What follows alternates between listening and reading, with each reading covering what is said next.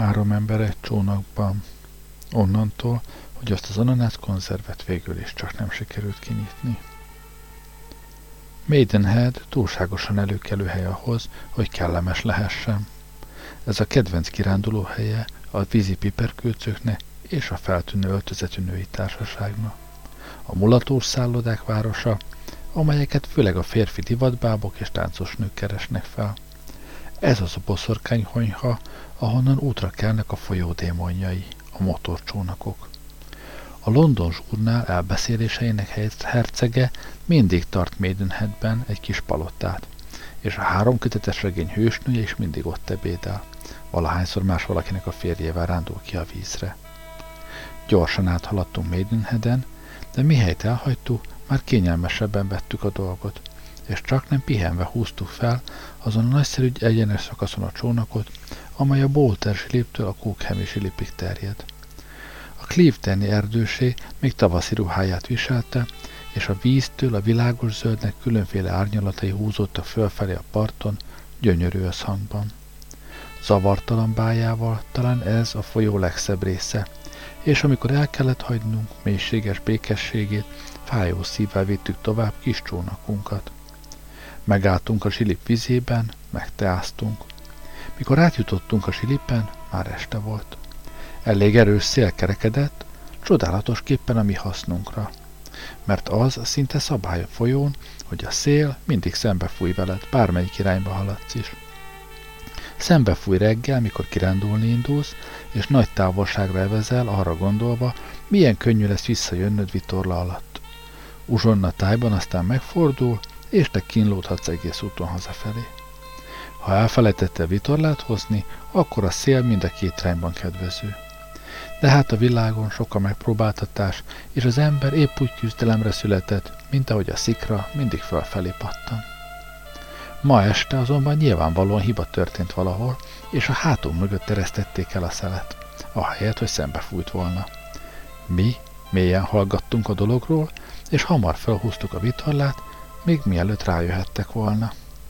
Aztán ábrándozva dőltünk végig a csónakban, a vitorla duzzadt, megfeszült, pörölt az árbóccal, és a csónak vígan repült. Én kormányoztam. Nem ismerek élvezetesebb érzést, mint a vitorlázásét. Igen közel jár a repüléshez. A szél, mintha szárnyra kapna, nem is tudod hova ragad. Már nem vagy az a lassú, küzdködő agyakból való, esendő, földön csúszó lény. A természetnek lettél része. Szíved az ő szívével dobog, dicső karjait nyújtja feléd, s keblére emel.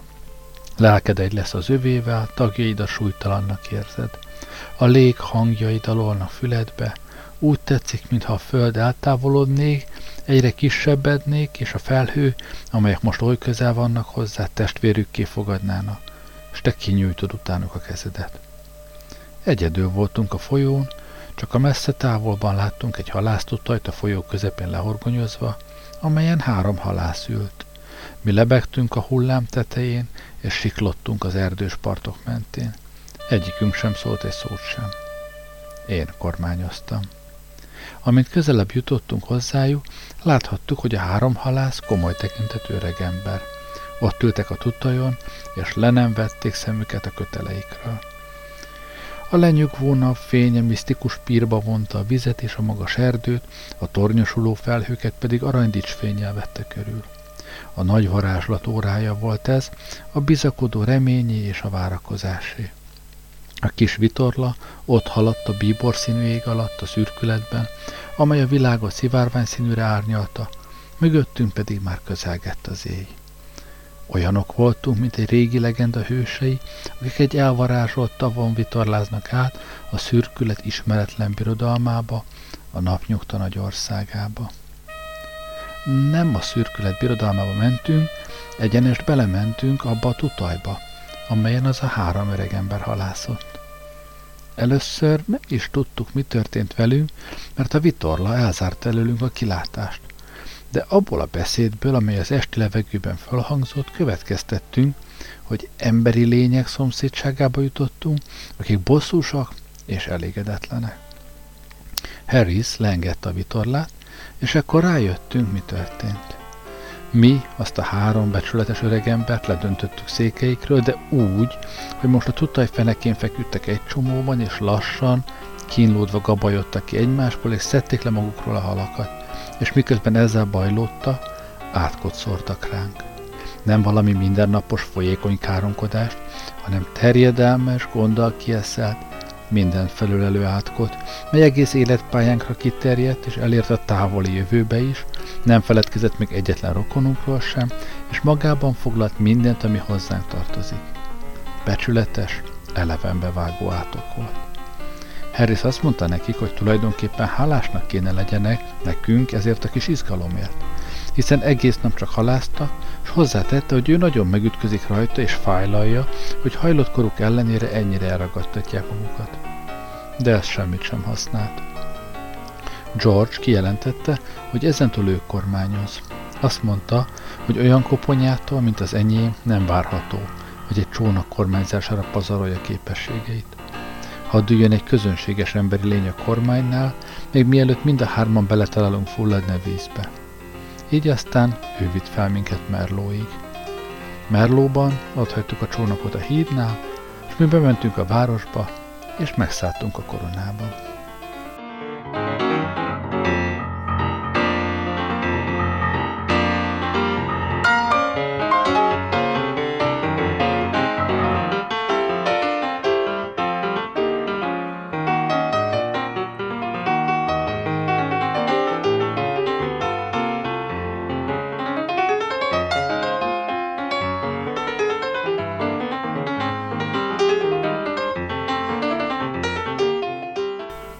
Hétfőn elég korán keltünk Merlóban, és reggeli előtt még fürdeni is lementünk. Visszajövet, Montmorency nagy bolondot csinált magából. Az egyetlen dolog, amelyre nézve Montmorency és köztem komoly véleményeltérés áll fönn, a macska.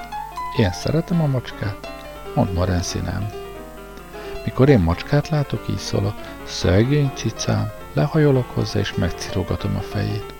A macska meg felnyújtja a farkát egyenesen, és mereven, mintha vasból volna, a hátát begörbíti, és oda dörzsöli az orrát a nadrágomhoz. Csupa gyöngétség és békesség. Bezek, ha Montmorency lát meg egy macskát, az egész utca tud róla, és tíz másodperc alatt annyi csúnya beszéd hangzik el, amennyi egy rendes, tisztességes embernek egész életére elé, ha jól be tudja osztani. Én nem kárhoztatom a kutyát, Rendszerint megelégszem azzal, hogy ráhúzok a fejére, vagy egy pár követ vágok hozzá, mert úgy veszem észre, hogy ez már a természetében van.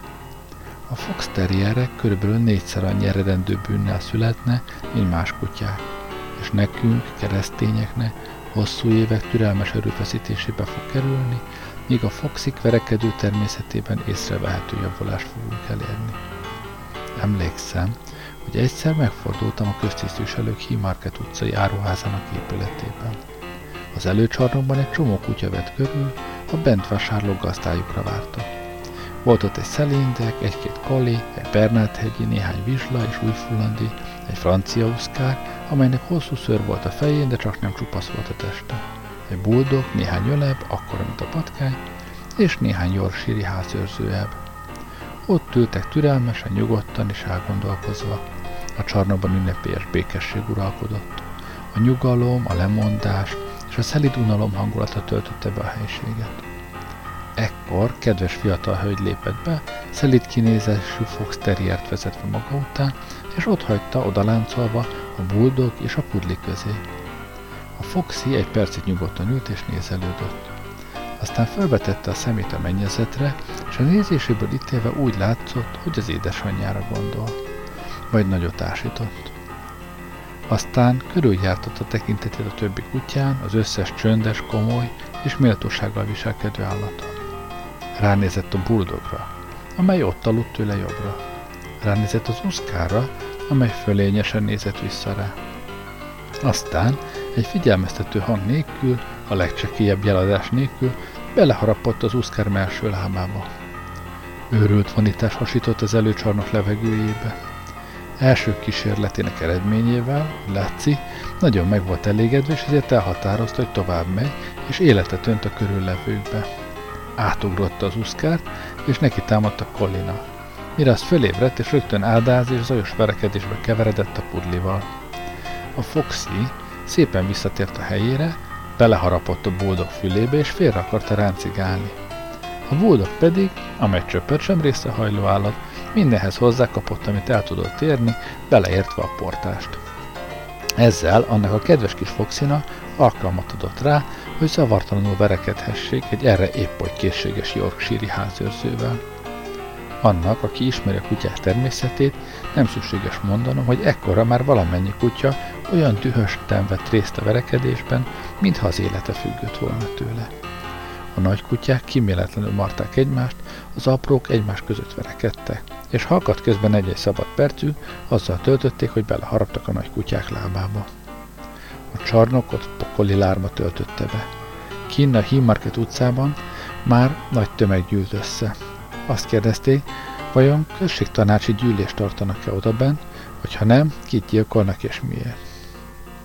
Emberek siettek elő rudakkal és kötelekkel, hogy a kutyákat szétválasszák egymástól. Valaki rendőrért küldött. És a zavarkás kellős közepén visszatért az a kedves fiatal hölgy, és felvette kedves kis kutyuskáját. A komandot úgy összeharapta, hogy egy hónapig sem heverhette ki, de már egy ma született bárány arc kifejezését vette fel, összecsókolta és megkérdezte tőle, vajon nem ölték-e meg, és hogy mit tettek vele azok a kutyaképet viselő haszontalan nagy vadállatok. A kutya meg odasimult hozzá, és úgy nézett vissza rá, mintha azt felelni. Milyen jó, hogy eljöttél értem, és elvittél a szégyenletes jelenetnek a színhelyéről. Ő nagysága kijelentette, hogy az áruház alkalmazottainak semmi joguk sincsen arra, hogy ekkora vadállatokat engedjenek együvé tisztességes emberek kutyáival, és hogy maga sem tudja, ne tegyen emiatt följelentést. Ilyen a Fox Terrier természete, és így nem hibáztathatom Montmorency-t azért, hogy ő is hajlik a maskákkal való verekedésre. De azt hiszem, még ő is jobban szerette volna, ha megállt mond ma reggel ennek a hajlandóságának. Mint mondtam, éppen a fürdőből jöttünk hazafelé, mikor előttünk a főutca közepén egy macska jött ki az egyik házból, és nekivágott az utcának. Montmorency örömkiáltást hallatott, a kemény harcos kiáltását, aki már érzi, hogy ellenfel a kezében van olyan félét, amilyet Cromwell hallathatott, mikor a skótok lefelé jöttek a hegyről, és ő utánok vetette magát. Az áldozat nagy, fekete kandúr volt. Nagyobb macskát sohasem láttam még, sem züllöttebb külsejűt. A farkának hiányzott a fele, de hiányzott az egyik füle is, és orrának egy jelentékeny darabja. Hosszú, izmos állatnak látszott. Nyugodt lélekkel elégedetten szaladt az utcán. Montmorency óránként 20 mérföldes iramban vetette magát a szegény macska után. De a macska nem gyorsította meg a futását, semmi jelét sem adta, mintha tisztában volna azzal, hogy veszedelemben forog az élete. Nyugodtan ügetett tovább, míg leendő gyilkosa tőle egy jarnyira nem ért. Ekkor megfordult. Leült az út közepére, s nyájas, kérdő tekintettel nézett Montmorency-re, mintha azt mondta volna. Látlak, mivel szolgálhatok? Montmorency-ből nem hiányzik a bátorság. De annak a macskának a tekintetében volt valami, ami a legvakmerőbb kutya szívét is megremegtette volna. Hirtelen megállt, és visszanézett a kandúra. Egyikük sem szólt egy szót sem, de hogy a társagásukat elképzelhetjük, valahogy így folyt le. Ö, miben lehetek a szolgálatodra? Köszönöm, köszönöm, nem kérek semmit sem. Szólj csak bátran, tudod, szívesen segítek rajtad, ha valami kívánságod van. Mond Morency a főutcán lefelé hátrába. Ó, nem, semmi esetre sem, de fáradj. Azt hiszem tévedtem, úgy tetszett, mintha ismernélek, sajnálom, hogy zavartala. Egyáltalán nem, nagyon örülök a szerencsének. Bizonyos vagy benne, hogy nincs semmire sem szükséged? Mond Morency még mindig hátrába. Nincs, egyáltalán nincsen. Nagyon kedves tőled, hogy ilyen szíves vagy. Jó reggelt! A macska. Jó reggelt! Végül a macska fölkelt, és folytatta útját. Montmorency pedig gondosan behúzta azt, amit a farkának nevez, visszatért hozzánk, és szerényen meghúzódott mögöttünk. De még ma is, ha macskát emlegetünk előtte, visszahőköl, és könyörögve néz reánk, mintha azt mondaná. Kérlek, hagyjatok békén.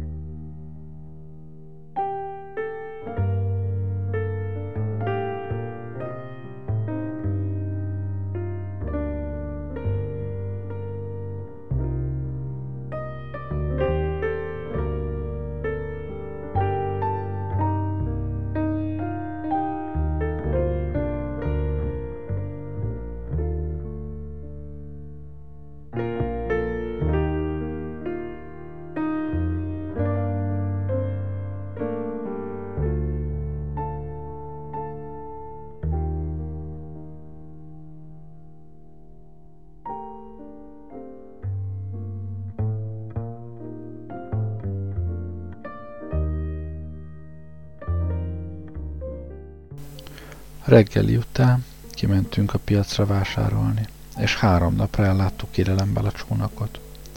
George azt javasolta, vigyünk magunkkal zöldséget is, mert egészségtelen főzeléket nem enni.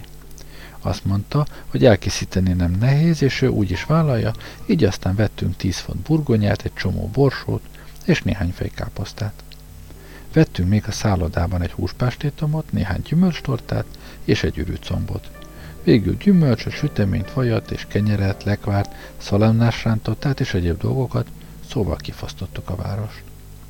Merlóból való elindulásunkat egyik legnagyobb sikerünknek tekintem. Méltóságos és hatásos volt, annélkül, hogy hivalkodónak lehetett volna nevezni. Mindegyik boltban, ahol megfordultunk, ragaszkodtunk ahhoz, hogy a holminkat velünk együtt küldjék haza. Hallani sem akartunk ilyenféle beszédet, igen uram, rögtön küldöm, a fiú előbb ott lesz, mint ahogy haza tetszik érni. Aztán ott kell várakozni a kikötőben, és kétszer is vissza kell menni a boltba. Így inkább megvártuk, amíg a holmit becsomagolták a kosárba, és magunkkal vittük a fiút. Elég sok boltban fordultunk meg, és mindenütt ezt a módszert alkalmaztuk. Aminek az lett a következménye, hogy mire befejeztük, olyan szép gyűjteményünk volt inas gyerekekből, akik kosarukkal a karjukon követte, amilyet szívünk, lelkünk csak kívánhatott. Felvonulásunk pedig végig a főutca közepén olyan impozáns látványosság volt, amilyet Merló már nagyon régen nem látott. Íme a menet sorrendje. Montmorency egy sétabottal a szájában. Két züllött külsői komondor, Montmorency barátai. George a kabátunkkal és pokrócainkkal, szájában pipával. Harris igyekezve könnyedén lépkedni, pedig egy tömött utitáskát visz az egyik kezében, a másikban meg egy üveg gyümölcsszörpöt. A zöldséges fiú és a pékinas kosarakkal. A szállodai legény a szatyorral. A cukrász az kosárral. A fűszeres inasa kosárral. Egy hosszú szőrű kutya. A sajtkereskedő inasa kosárral. Egy hóbortos ember tarisznyával. A habókos ember kebel barátja, Zsebébe sülyeztett kézzel, agyarai közpipával. A gyümölcskereskedő inasa kosárral. Én maga, három kalapot és egy pár cipőt cipelve, s hozzá olyan arcot vágva, mintha semmiről se tudnék semmit. Hat utcagyere és négy kóborkutya. Mikor a kikötőbe értünk, az őri így szólt. Hogy is áll a dolog? Motorcsónakjuk van, vagy úszóházuk? Mikor megmondtuk neki, hogy egy kétevezős kis csónak, nagyon meg volt lepve. Aznap délelőtt elég sok bajunk volt a motorcsónakokkal. Éppen a Henley verseny előtt álltunk, és nagy számú motoros érkezett, némelyik magában, némelyik úszóházat vontatva. Gyűlölöm a motorcsónakot. Azt hiszem, ebben egyetért velem minden evezős. Valahányszor meglátok egyet, szeretném elcsalogatni a folyónak egy elhagyott részébe, és ott csöndben, észrevétlenül elsüllyeszteni. Van a motorcsónakban valami hetvenkedő felfúvalkodottság, amely gonosz indulatokat ébreszt bennem, és ezért a régi jó idők után sóvárgok, amikor még nekieshettél az embereknek, és megmondhattad nekik a véleményedet egy bárdal, íjjal vagy nyíllal a kezedben. Annak az embernek az arckifejezése, aki zsebrevágott kézzel áll a kormánynál, szivarozva, már magában véve és elég ok arra, hogy belekösse azt a fölényes füttyöt pedig, hogy tér ki az útjából, meggyőződésem szerint minden nevezősökből álló esküdbíróság elfogadná az emberölés jogos mentségéül. Tőlünk ugyan sipolhattak, hogy térjünk ki. Azt hiszem, dicsekvés nélkül elmondhatom, hogy kicsiny csónakunk több bosszúságot, késés és kellemetlenséget szerzett azon a héten az utómba került motorcsónakoknak, mint a folyó többi járműve együttvéve mihelyt valamelyikünk észrevette a távolban az ellenséget, mindjárt elkiáltotta magát. Motorcsónak a láthatáron! És mindenki felkészült arra, hogy a csónak kellő fogadtatásban részesüljön. Ilyenkor én vettem át a kormányt, George és Harris pedig odaültek mellé, mindhárman háttal a motorosnak. Csónakunk pedig nyugodtan a folyó közepére siklott. Közeledett a motoros.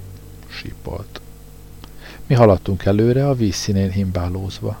Mint egy száz jarnyira már úgy sipolt, mint az őrült, a bennülők pedig kihajoltak az oldalán és kiáltozta, de mi egy világért sem hallottuk volna meg. Harris valami érdekes történetet mesélt az édesanyja életéből, én és George csupa fül voltunk. Erre a hajó kétségbeesésében utolsó sippot oly élesen, hogy a hang majd szétvetette a kazánt, aztán ellengőzt adott, sőt ki is engedte a kazánból a gőzt, megfordult a tengelyek körül és leállt. A fedélzeten mindenki a hajó órára sietett és ordított. A parton megálltak az emberek és integettek, kiáltoztak felé, megállt a többi arra haladó csónak is, és csatlakozott hozzájuk, míg nem az egész folyón fölfelé, meg lefelé, mérföld hosszan, dühös izgalom uralkodott. Ekkor Harris megszakított az elbeszélését épp a legérdekesebb résznél, csöndes meglepődéssel körülnézett, és így szólt Georgehoz. Nini, George, nem valami motorcsónak jár erre? George meg így felállt, mintha én is hallottam volna valamit. Amire aztán idegesek és zavartak lettünk, és nem tudtuk merre irányítsuk a csónakot, hogy ne legyünk útban. A motorcsónak utasai pedig dirigáltak minket. Jobbra, maga, maga a bal oldalon, meg hátra. Nem, nem maga, a másik. Engedjék el a kormányt, most evezzenek mind a ketten. Nem arra, ó maguk. Erre aztán leeresztettek egy csónakot, és segítségünkre siettek. Egy negyed óra jelölködés után elmozdítottak bennünket útjukból, úgyhogy újra elindulhatta. Mi nagyon szépen megköszöntük neki, és megkértük őket, hogy vontassanak magukkal. De erre sohasem voltak hajlandók. Fölfedeztük egy másik módját is annak, hogy a motorcsónakok arisztokratikus kasztját bosszantsuk. Ez abban áll, hogy egy teherhajóval tévesztjük össze őket, és megkérdezzük őket, hogy a Kubicig rakománya-e, vagy a Bedmonszi Good Templar rendvendéglőjéje, és vajon nem tudnának-e nekünk egy serpenyőt kölcsön adni. Idős hölgyeknek, akik még nem szokták meg a folyót, mindig idegeikre megy a motorcsóna. Emlékszem, hogy egyszer Staines-től Windsorig mentünk fel. A folyónak ez a szakasza különösen gazdag ezekben a műszaki szörnyetegekben. Egy olyan társasággal, amelyben három ilyen veretű hölgy is helyet foglalt. Nagyon izgalmas volt. Mi helyt megpillantottak egy motorcsónak csücskét, mindjárt azt követelték, hogy rögtön tegyük ki őket, hogy a parton ülve várhassák meg, míg a motorcsónak el nem tűnik a láthatáron. Azt mondták, hogy nagyon sajnálják, de ennyi óvatossággal tartoznak a családjuknak.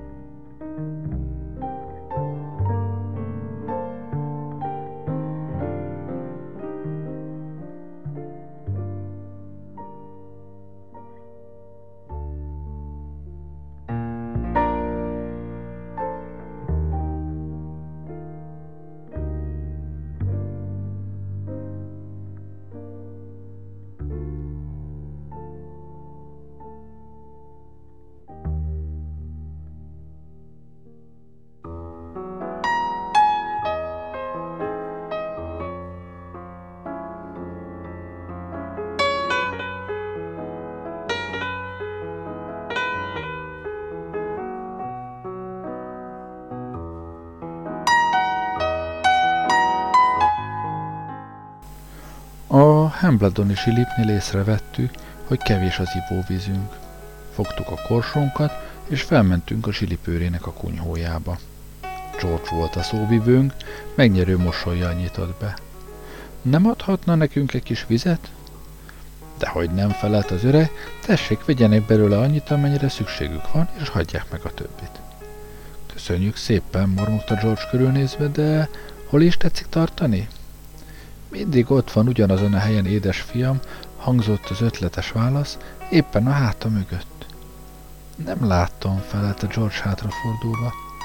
Az Isten áldja meg, hol a szeme morgott az őr, amint George-ot a folyó felé fordította. Eleget láthat belőle, ugye? Ó, kiáltott fel George megértve a dolgot, de mi nem bírjuk meginni a folyóvizet. Azt nem, de ihatnak belőle egy keveset. Ezt ittam én is az utolsó ötven esztendőben.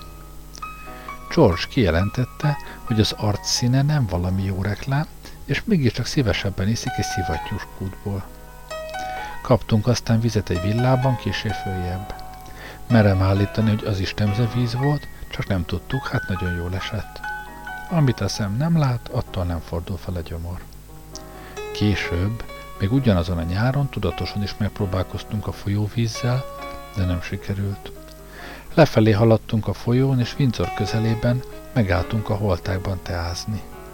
Korsónk üres volt, és a helyzet olyan, hogy ha nem a folyóból merítünk, máshonnan nem szerezhettünk tealvizet.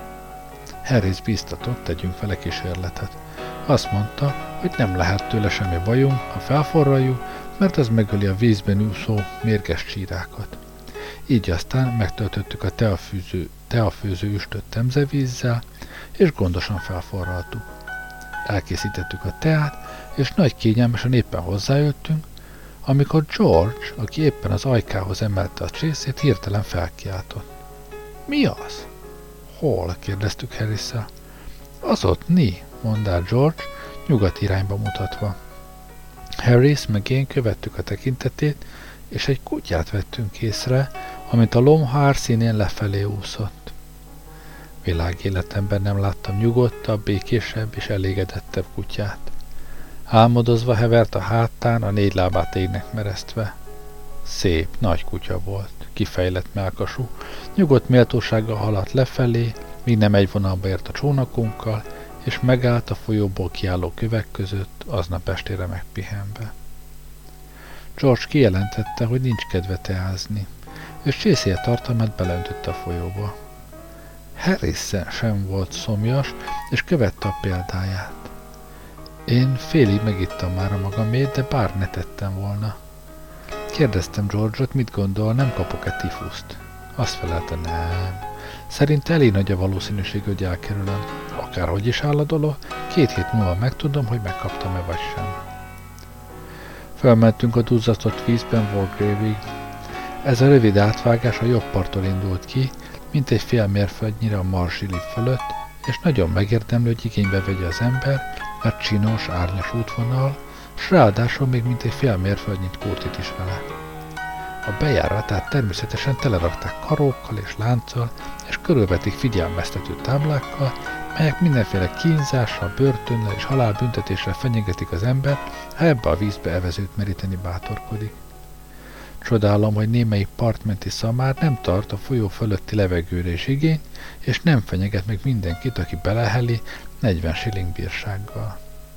Egy csöpp ügyességgel könnyen kikerülhetjük a karókat is, meg a láncot is, ami pedig a jelzőtáblákat illeti legokosabb, ha van 5 percnyi szabadidőd és nincs a közelben senki, leszakítani egyet-kettőt és bedobni a folyóba. A kitérő közepe táján kiszálltunk, villás reggeliztünk. Ennél az étkezésnél történt, hogy George meg én akkora ijegységet álltunk ki. Harris is megijedt, de nem hiszem, hogy az ő ijedelme megközelítette volna miénket. Letelepettünk kényelmesen egy mezőn, mint egy tíz yardnyira víz szélétől, hogy táplálkozzunk. Harris az éppen felszeletett húspástétomot a két térde között tartotta. George meg én pedig már nyújtottuk felé a tányért. Nincs egy kanalatok? Kanára lenne szükségem, hogy a levét kimerjem, szólt Harris. Mind a ketten hátrafordultunk, hogy előkeressünk az úti kosárból egy kanalat. Nem tett öt másodpercben, míg megtaláltuk. Mikor visszafordultunk, Harrisnek meg a pástétomnak hűlt helye volt. A nyílt mezőn voltunk, több száz jarnyira nem volt se fa, se kerítés. A folyóba sem eshetett bele, mert a víz oldalán mi ültünk, és csak rajtunk keresztül juthatott volna oda. Mindenfelé nézelődtünk, aztán egymásra bámultunk. Csak nem ragadták fel az égbe, kérdeztem. Nem hiszem, hogy a pástítomot is elvitték volna vele együtt. Ez elég súlyos ellenvetésnek látszott, és ezért feladtuk a mennyei elméletet. Alig, hanem úgy áll a dolog, szólt George, köznapi és gyakorlati magyarázathoz süllyedve, hogy földindulást nyelt el. Aztán némi szomorúsággal tette hozzá, kár, hogy épp most vágta fel azt a pástétomot. Sóhajtva fordítottuk szemünket még egyszer arra a helyre, ahol utoljára láttuk a földön Harriszt, és a pástétomot, és a vér megfagyott ereinkben. A hajónk égnek állt, mert ott láttuk Harris fejét, és semmi mást, csak a fejét, beleállítva a magas fűbe, nagyon kipirult arcra, a legnagyobb méltatlankodás kifejezésével a szemében. George volt az első, aki magához tért. Beszélj, kiáltotta, és mondd meg nekünk, élsz-e vagy meghaltál, és hol a többi testrészed? Ugyan ne ostobáskodj, felelte Harris feje, azt hiszem ti tettétek. Mit tettünk? kérdeztük George-al egyszerre. Hát azt, hogy ide ültettetek, elég ostoba vicc volt. Itt van, fogjátok a pástétomot. És a föld mélyéből, legalábbis nekünk úgy tetszett, kiemelkedett a pástétom, fölötte síralmas állapotban, végül pedig előmászott Harris is, gyűrötten, piszkosan és csuromvizesen. Nem vette észre, hogy éppen egy kis árok szélén ült, amelyet a magas fűt akart el a szemünk elől. Csak egy kisé hátradőlt, és már is belefordult pástétomostul és mindenestől. Azt mondta, soha életében nem ilyet még meg annyira, mint amikor sejteni kezdte, mi történt. Először azt hitte, hogy itt a világ vége. Harris még ma is meg van róla győződve, hogy az egészet mi eszeltük ki george Így követi az igazságtalan gyanú még a legderekabbat is, mert mint a költő mondja, ki lehetne ment a rágalmazástól. Valóban, ki?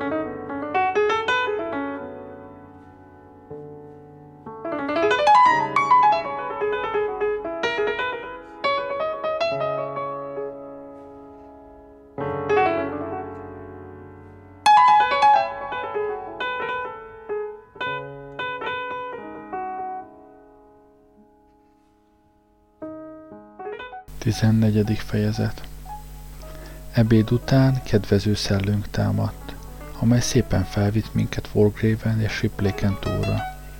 A nyári délután kábító napsütésében olyan Wargrave a folyó kanyarulatában, mint egy szép régi kép, amely sokáig marad meg emlékezetünkben. A Szent György és a sárkány szálló Wargrave-ben olyan cégtáblával dicsekszik, amelynek egyik oldalát Leslie, az akadémia tagja festette, a másikat pedig Hodgson, ugyanabból a céből. Leslie a sárkányjal való küzdelmet festette meg, Hodgson pedig a küzdelem után következő jelenetet örökítette meg, Szent Györgyöt, mikor a munka végeztével sörét issza.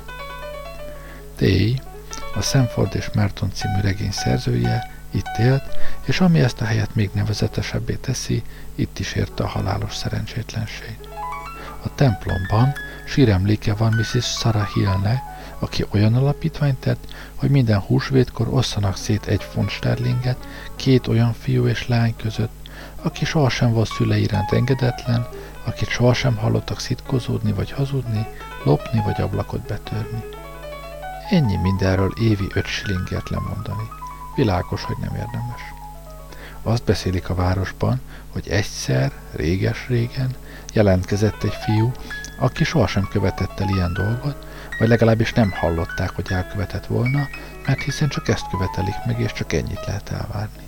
És így elérte a dicsőség koronáját. Utána három hétig kiállították üveg alatt a városháza nagy termében. Hogy azóta mi történik az alapítványa, senki nem tudja. Azt mondják, hogy a szomszédságban levő viaszbáb kabinet egyik alakjának adják ki a kamatait. Shipley csinos falu ugyan, de nem látható a folyóról, mert a domb tetején fekszik.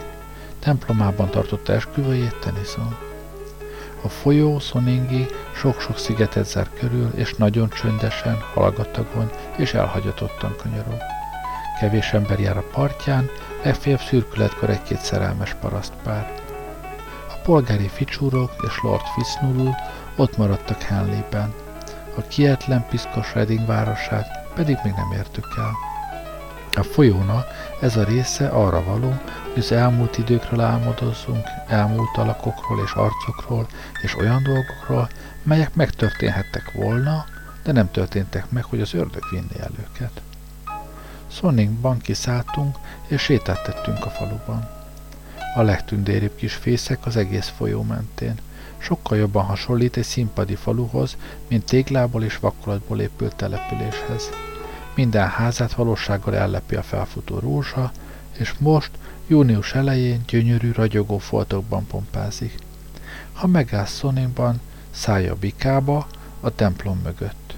Hűk képe a régi falusi kocsmána, előtte szép, zöld, négyszögletes udvar, ahol a fák alatt ülve esténként összegyűlnek az emberek.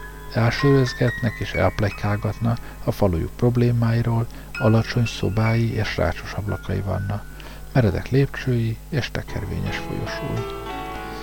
Ott csatagoltunk Soninkban körülbelül egy órát, és aztán, mivel már nagyon késő volt hozzá, hogy Redingen túljuthassunk, elhatároztuk, hogy visszamegyünk az egyik sipléki szigetre, és ott ütünk éjjelre tanyát.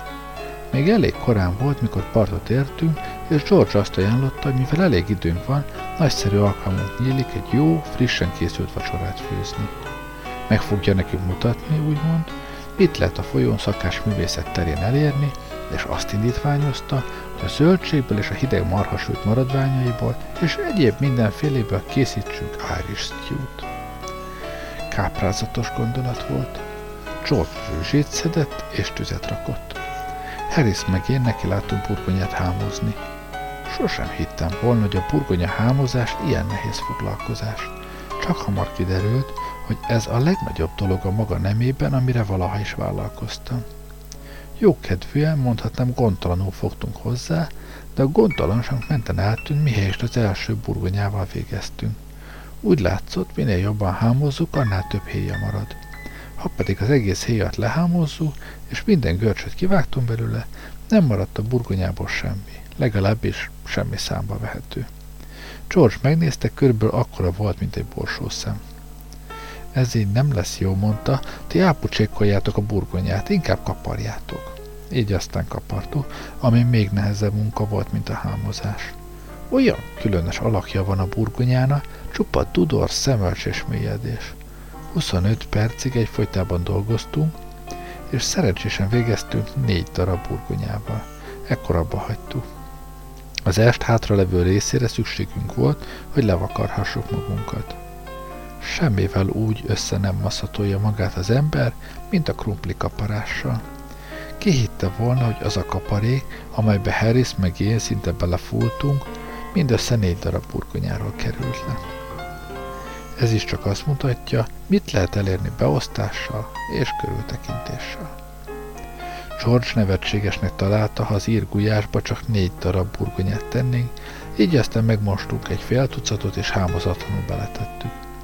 Tettünk még bele egy fejkáposztát is, meg egy 800 mérő borsót. George az egészet összekavart, és kijelentette, hogy még nagyon sok a fölös hely a fazékban. Erre átkutattuk mind a két utitáskát, kivettünk belőle minden maradékot és felhasználhatót, és mind beletettük a gulyásba. Találtunk egy fél sertéspástétomot, és egy darab hidegfőtt szalonnát, azt is hozzáadtuk. George még egy doboz pettyes lazacot is talált, és beleürítette a fazékba. Azt mondta, hogy éppen ez az előnye az írgulyásnak, az ember sok mindentől megszabadul általa. Kihaláztam néhány megrepett tojást, az is belekerült, George szerint sűrűbbé teszi a levét. A többi alkotó részét már elfelejtettem, de tudom, hogy semmit nem dobtunk könnyelműen félre. Emlékszem rá, hogy a vége felé Montmorency, aki az események iránt elejétől végig nagy érdeklődés mutatott, nagyon komoly és gondolatokba merült képpel elindult, és néhány perc múlva egy döglött vízipatkányjal a szájában jelent meg, amit nyilvánvalóan a saját hozzájárulásául szánt az estebéthez. hogy gúnyból-e, vagy a segítés komoly vágyától vezérelve, nem tudnám megmondani. Megvitattuk, vajon a patkány is belekerüljön-e vagy sem. Harris azt mondta, hogy nem ártana a többivel összekeverni, mert a legcsekélyebb apróság is javíthatja a gulyás ízét, de George nem tudott rá példát mondani, hogy valaha is tettek volna az ír gulyásba vízi patkányt. Ami biztos, biztos jobb lesz tehát, ha nem kísérletezünk. Ha sosem próbálsz ki semmi újat, mondta Harris, honnan tudhatod, hogy mi a jó?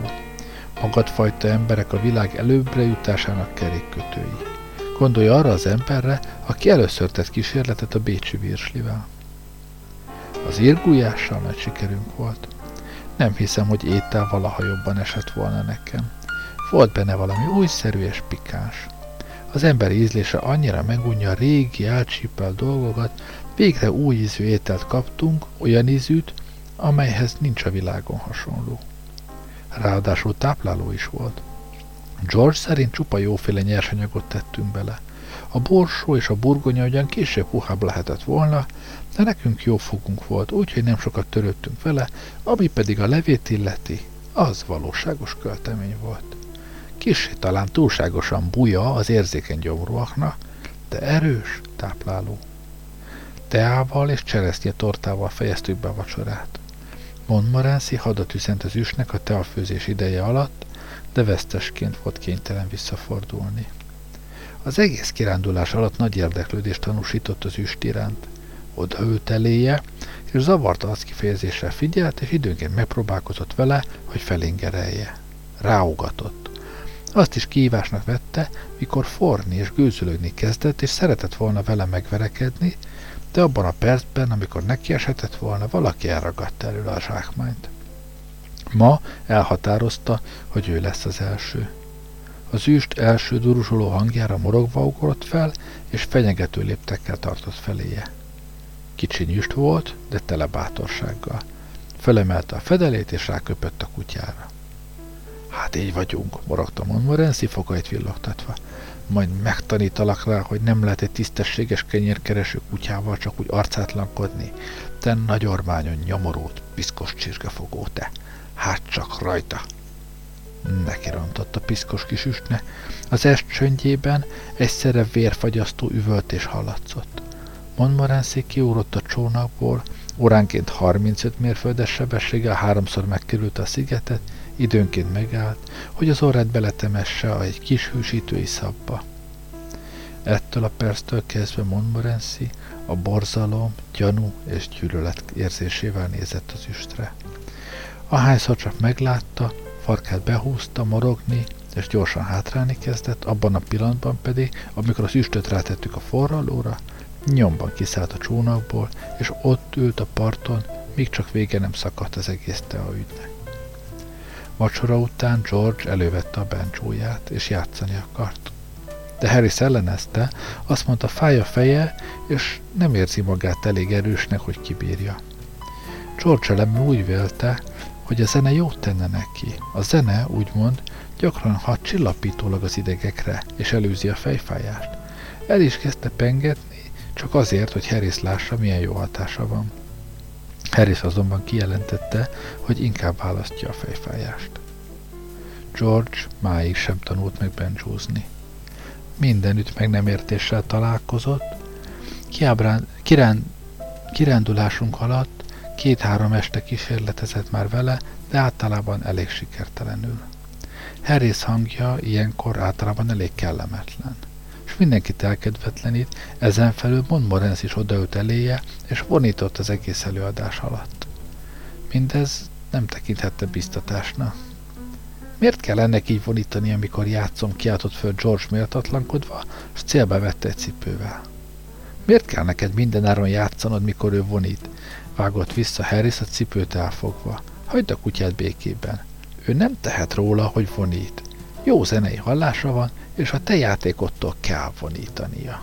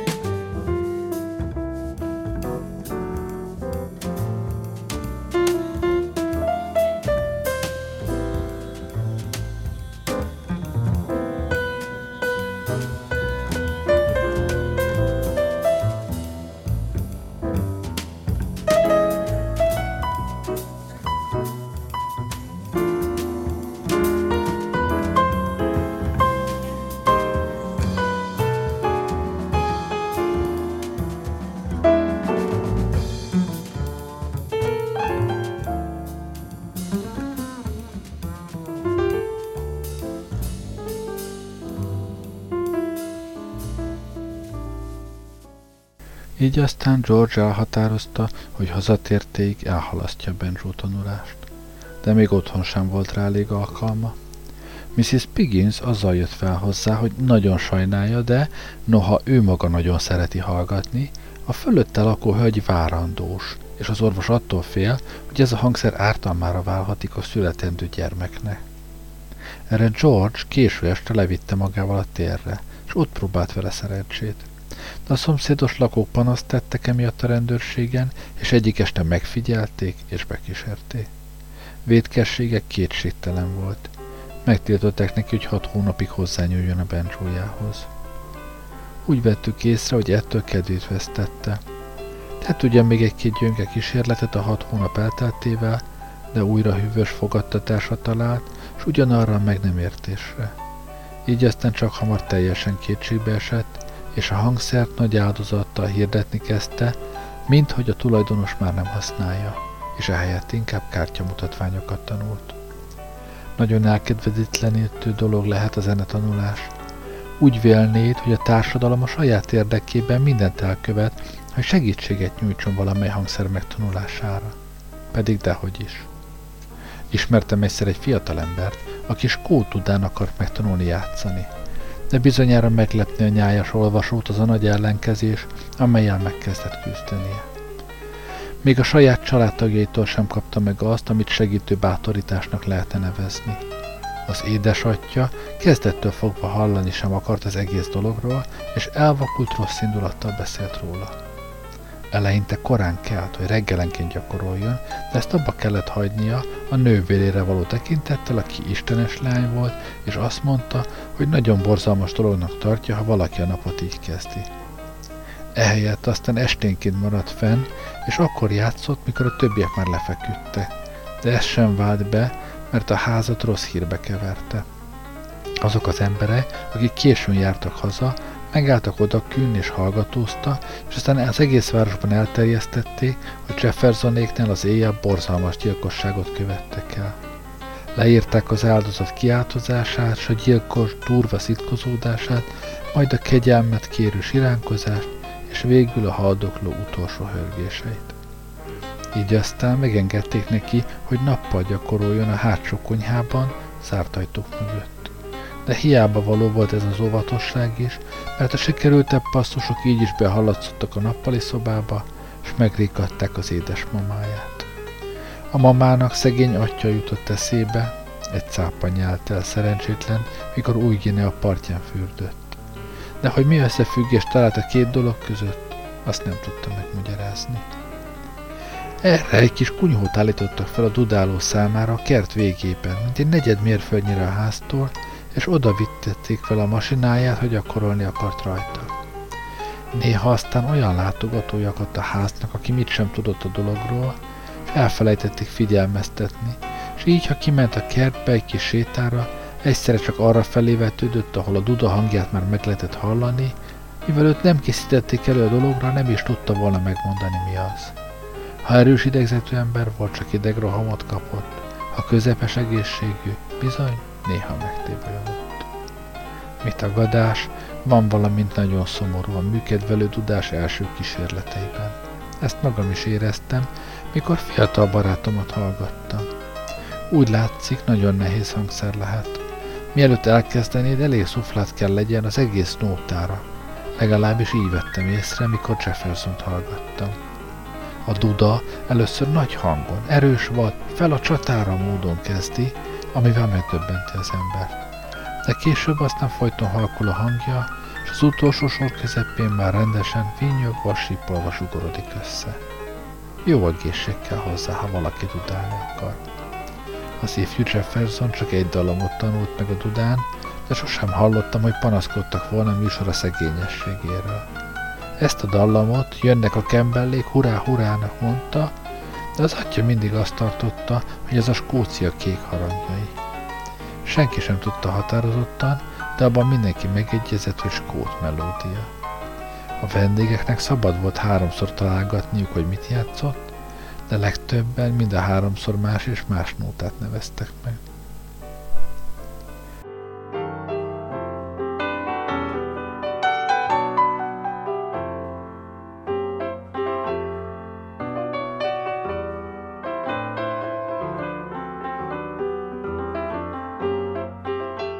Ennyi fért a mai adásba, folytatása következik. Köszönöm, hogy velem voltatok ma este, jó éjszakát kívánok, Gerlei Rádiózott.